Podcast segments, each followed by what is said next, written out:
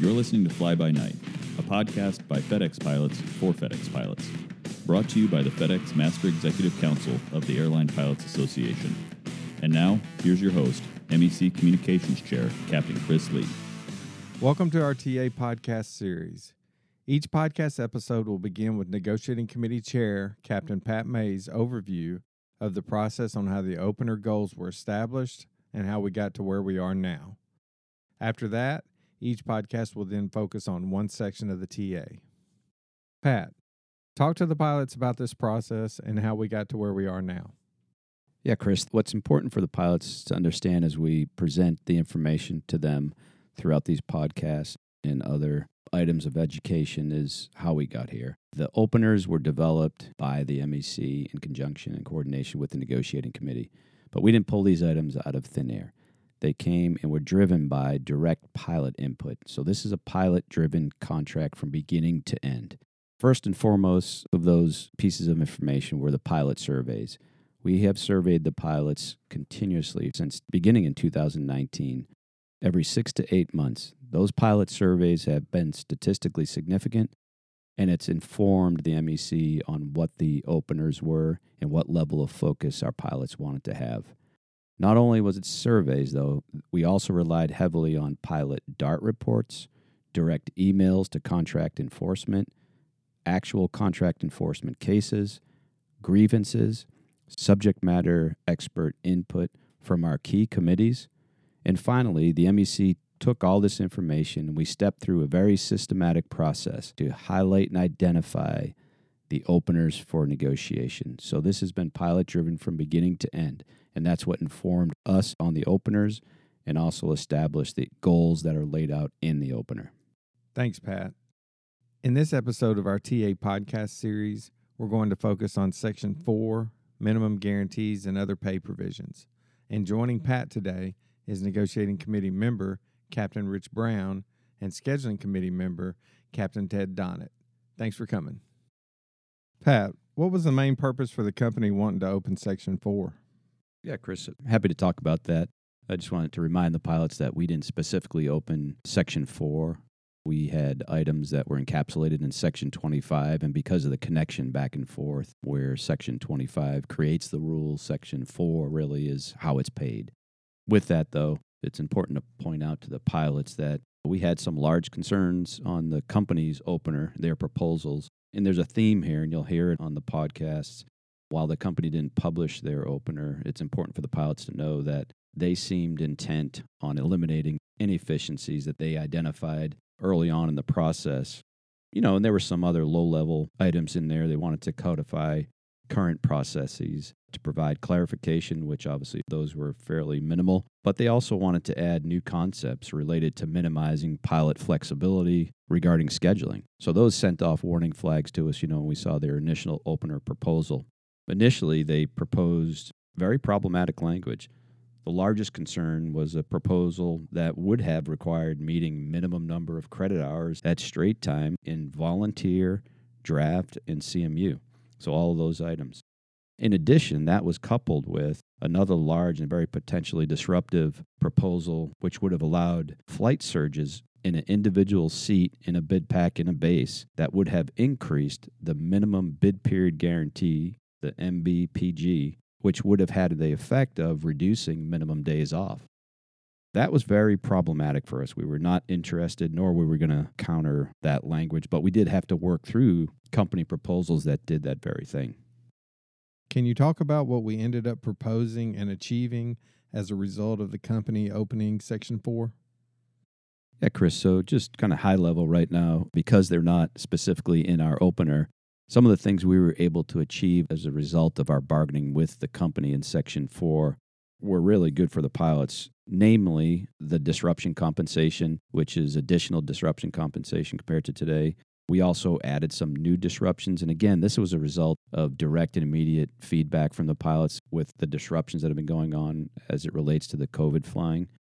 We were able to kind of close some of the loopholes on PNP, and we'll discuss that a little bit further in depth we were able to totally avoid any reduction in the volunteer, draft, and CMU pay. We did work with the company on AVA, but again, we've maintained that these are issues that the pilots can control themselves. We keep the pilots in the driver's seat on it. So for AVA, as we'll discuss, you'll see there's three tiers now, and we'll get into that. But there's some wins in here, even with the AVA restrictions that are now going to be in place. That's right, Pat. In addition to those things, we were also able to codify the hotel standby pay that's been being used for several years now, but it wasn't uh, actually in the contract. We wanted to make sure that that system was kept in place, so we codified that method. And the last thing we were able to do is establish an objective criteria for pay when you have to come back for a landing currency sim. Well, let's talk about the landing currency training and the changes. What can you tell the pilots about that? Sure, Chris. So basically, the issue here started out as a grievance with the company not paying uh, the 4.5 credit hours to some pilots when they came back to maintain their currency. And we wanted to take that issue over from grievance since we were in Section 6 negotiations and uh, craft a solution with an objective criteria for paying people when they do have to come back to maintain currency basically the solution we came up with was that if you had not used a landing currency sim within the prior 90 days and you're approved for your sim then you would get paid the 4.5 credit hours if you have used a sim in the past 90 days then the pay is at the discretion of the fleet captain one thing I'd add to that explanation is we also excluded in that the look back to exclude the CQ cycle. So if a pilot's in there for CQ, whether it's the nine or 18 month, if they're trying to determine landing currency, the company can't look back to that and say that was used for your LCT. So you could actually go much further beyond the 90 days. You're really getting out to the 90 days plus the look back that excludes the, the simulator.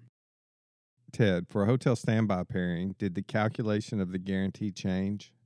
No, Chris, nothing changed in the way that the company is currently paying hotel standbys we codified the practice to where they are paying the higher of the R day value or the higher of the time away from base calculation. Under the current agreement, it had only paid for the R day value, but this change will ensure that our pilots gets the higher of the two methods of payment. Yeah, it was more of a clarification, Chris, in the CBA. The CBA stipulates that it's paid on R day value that isn't what was occurring in practical reality. The company was paying the greater of two. We just codified it here with this language change. Well, what about how overage is calculated when I'm launched on a base hotel standby? Well, Chris, that's basically the same thing there.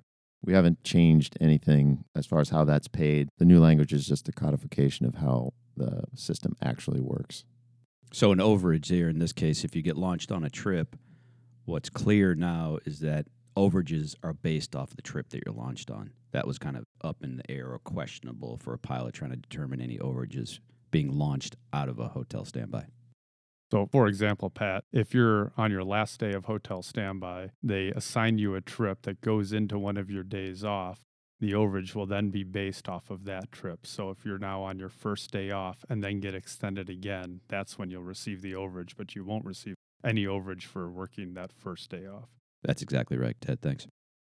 You mentioned your volunteer and draft concerns and the company's openers and their approach to inefficiencies, and then later on talked about changes to AVA.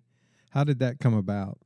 Yeah, Chris, let me go back and remind pilots again about the company opener here. And I'm going to read directly from the opener that the company presented us with when negotiations began.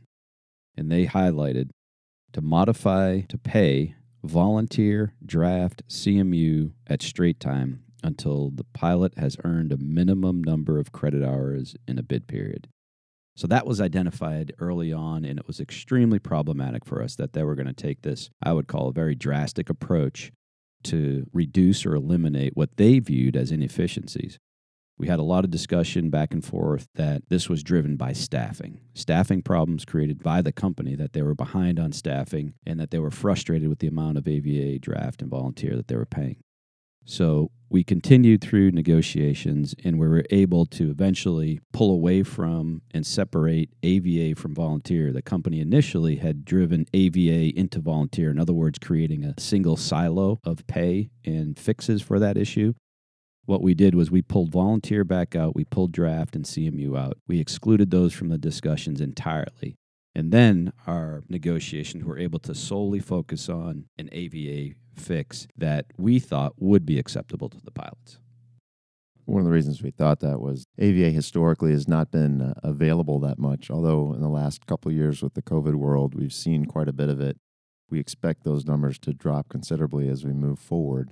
And this would be a very limited fix for the company. And like Pat said, the uh, the 150% pay premium for draft and volunteer and the rules for those things are exactly the same as they've always been. And the way volunteer and AVA are doled out is different. I mean, AVA is specifically identified when they're doing voluntary vacation cancellation. So a pilot has the ability then to go in and identify a trip seven days in advance and select an AVA trip. So that's really where we've spent our focus. Um, and we were able to come to a solution by adapting the company's issue and then creating essentially three tiers of pay for AVA. And if you look at the pilot's schedule, typically if a pilot's picking up AVA, then they've also sold back vacation. And from the data that we've looked at, the pilots are traditionally flying well above their bid line guarantee, never mind the minimum bid period guarantee. So the three tiers of pay on it are 100, 150%, and 175% now. So, Pat, just kind of a high level overview of how this works. If, for instance, you have a four week bid month, you have a 68 hour minimum, and you get your line and don't make any adjustments, if you go out and pick up an AVA trip, you'll be paid 175% for that trip. Now, if you start your month below the min bid period guarantee, say 60 hours, and you go out and pick up some trips at AVA, those trips will pay 100% until those first eight hours, till you hit the 68 hour threshold, and then you'll be paid at 150% for that AVA. Yeah, and as a reminder, too, the minimum bid period guarantee depends on if you're in a four week or five week. In the TED scenario, it was a four week. So in a four week min bid period guarantee, 68. In a five week, it's 85. Ted, you said when you start your month, what designates when you start your month? For line holders and reserve line holders, that's after the view ad window closes. For secondary line holders, that's going to be after secondary lines are published. So just to make sure it's crystal clear, there's two parts to this calculation for getting how much your AVA would be paid. The two components are that initial amount that's on your line, either at the end of the view ad window or when you receive your finalized secondary line. And the second one is how much you actually flew at the end of the month, how many earned credit hours you have. Those earned credit hours are uh, any hours that are included in units of work performed, including pay only or from which you are removed with pay. So anything is removed for sick, removed for vacation, anything that you actually fly, anything that you pick up, including draft and volunteer, all count towards that earned credit hours. And as long as you start the month above min bid period guarantee and finish the month with min bid period guarantee earned credit hours, then all of your AVA will be paid at 175%. So Rich mentioned earned credit hours, and the vast majority of the things pilots do on any given month will count towards achieving those hours when the look back occurs. The pilots, I'm sure, are interested in what isn't included. So, what's excluded from the earned credit hours. And the TA document has a list of all those items, so there's no confusion there. But just to give you an example of a couple of the items that are excluded from the earned credit hours, things such as LMS, or when we've had LOA or MOU kind of disruption like penalties, like the medical measures MOU. Those are the types of things that are excluded from the earned credit hours. Ted, you mentioned that the measurement begins at the end of the view ad window. And in your example, the pilot was above min bid period guarantee. What circumstances would you see where a pilot could potentially have less than min bid period guarantee after the view ad window closes? if somebody had a carry in trip and it conflicted with the trip in the next bid month and they did not pick up trips during the view ad window, if there was training that conflicted with a trip and they did not pick up a trip during the view ad window, that would be a reason that somebody would have less than min bid period guarantee when the next month started. So, Chris, even if somebody started the month with less than 68 credit hours in a four week bid month, they can still build themselves up to that 68 hours by picking up trips, and then they'll be able to receive 150% for their AVA trips. Yeah, Ted, that's right. And in addition to that, just keep in mind again that the traditional current agreement with volunteer and draft at 150% has not changed this paradigm at all for the pilots. So if the pilot is building up their line, regardless of what they build it up to, if the company calls and offers them a draft trip, regardless of what's on their line, they're still going to get paid 150% for the draft trip. If a pilot volunteers for a trip, then they're still going to get paid 150%. There is no test of min bid period guarantee or any other credit hour for that matter. And those credit hours that you earn on those draft and volunteer trips count as earned credit hours when it comes to the computation for your AVA. Although the credit hours don't include the premium on the payment, it's just the number of credit hours that you fly as draft or volunteer. Chris, I know it's a paradigm shift for us. There's clearly movement that we provided here for the company to address some of their efficiency concerns. I think we did it in a very unique way, and I think we did it in a way that the vast majority of pilots will see value and, and figure out how to achieve that value, that higher 175% if pilots are willing to go and do the extra flying. But all that said, it's complicated. We'll have additional details. What we've also provided is a flow chart for pilots to look at to kind of step through, and we'll also provide some real life examples of these calculations. Ted, has anything changed with PNP in Section 4? Yes, Chris. First off, PNP will not be continuing indefinitely. You have to use your PNP in the month in which you become eligible or the month after which you become eligible. After that, it will revert to general makeup. The other change is that if you pick up a trip using PNP and then drop that trip, those hours will then also revert to general makeup. Yeah, Chris, some of the pilots may be wondering why we delved into the world of PNP. We have pilots clearly that like the priority non premium aspect that was negotiated back in 2015. However, we did receive a number of negative comments about the use and the manner in which PNP has been utilized. That survey information, along with input directly by the MEC, caused us to take some time and try and further refine PNP it was a further modification of PNP so that the pilots that do enjoy it, there's not that much of a change. And, and for the folks that thought it was too broad in its reach, we reined that in. So I think we have a pretty reasonable fix that addresses both sides of this coin. So, talking about critical pay events, did we agree to other intermediate stop locations that do not pay the 1.5 credit hours? Yeah, Chris, the critical pay period events was identified in the contract to recognize those periods that we referred to as drools. And that's really critical periods where the pilots have a, a sit in between two operating legs. And really, it was identified in areas where there's a lack of sleep facilities or adequate sleep facilities. So the company, really, with this change, memorialized what was already going on in Greensboro. And we agreed to add Liège to the list. So the hour and a half pay, the additional pay now would not be credited toward that Liège turn. That's right, Pat. The big reason that we were willing to do that is that this critical pay event is about the drool time, and the company was able to show us that the rest facilities available in GSO and LGG will allow the pilots to get the rest that we feel that they need. So this uh, critical pay event was no longer needed there. Has anything changed with disruptions in Section 4?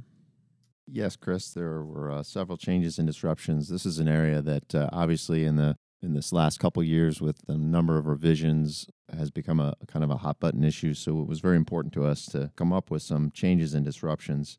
We'll get into exactly what the disruption changes were more in section 25.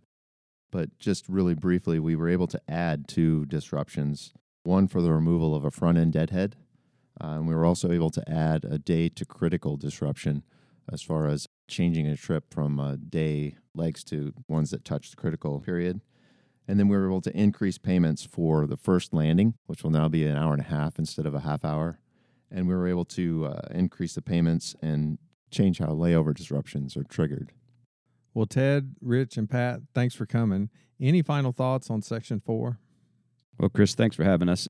You know, in light of the company's initial proposal and what they were digging into in terms of efficiencies and really forcing pilots into kind of this paradigm of flying more or flying at 100% across the board until you reached a certain credit hour. It was a very problematic start to Section 4. But in the end, we were able to achieve some good improvements, which we highlighted here the disruptions, the additional disruptions in the disruption credit hour improvements. And we found some common ground, I think, on the real problematic areas that the company wanted to seek a solution on, such as AVA. So at the end result, overall, we maintained the quality of life for the pilots. We kept the pilots in the driver's seat in terms of the pilot's ability to decide what's in their best interest rather than forcing new flying on the pilots and reducing, say, minimum days off in the month. Again, it's all about maintaining the pilot's quality of life and their ability to make decisions about their schedule. Thanks again. And thanks for listening to this episode of our TA podcast on Section 4 minimum guarantees and other pay provisions.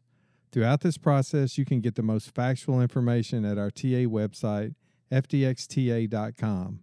There you'll find the actual TA document, TA highlights, videos, these podcasts, and other information. Once again, thanks for listening, and as always, be safe out there, and we'll see you next time.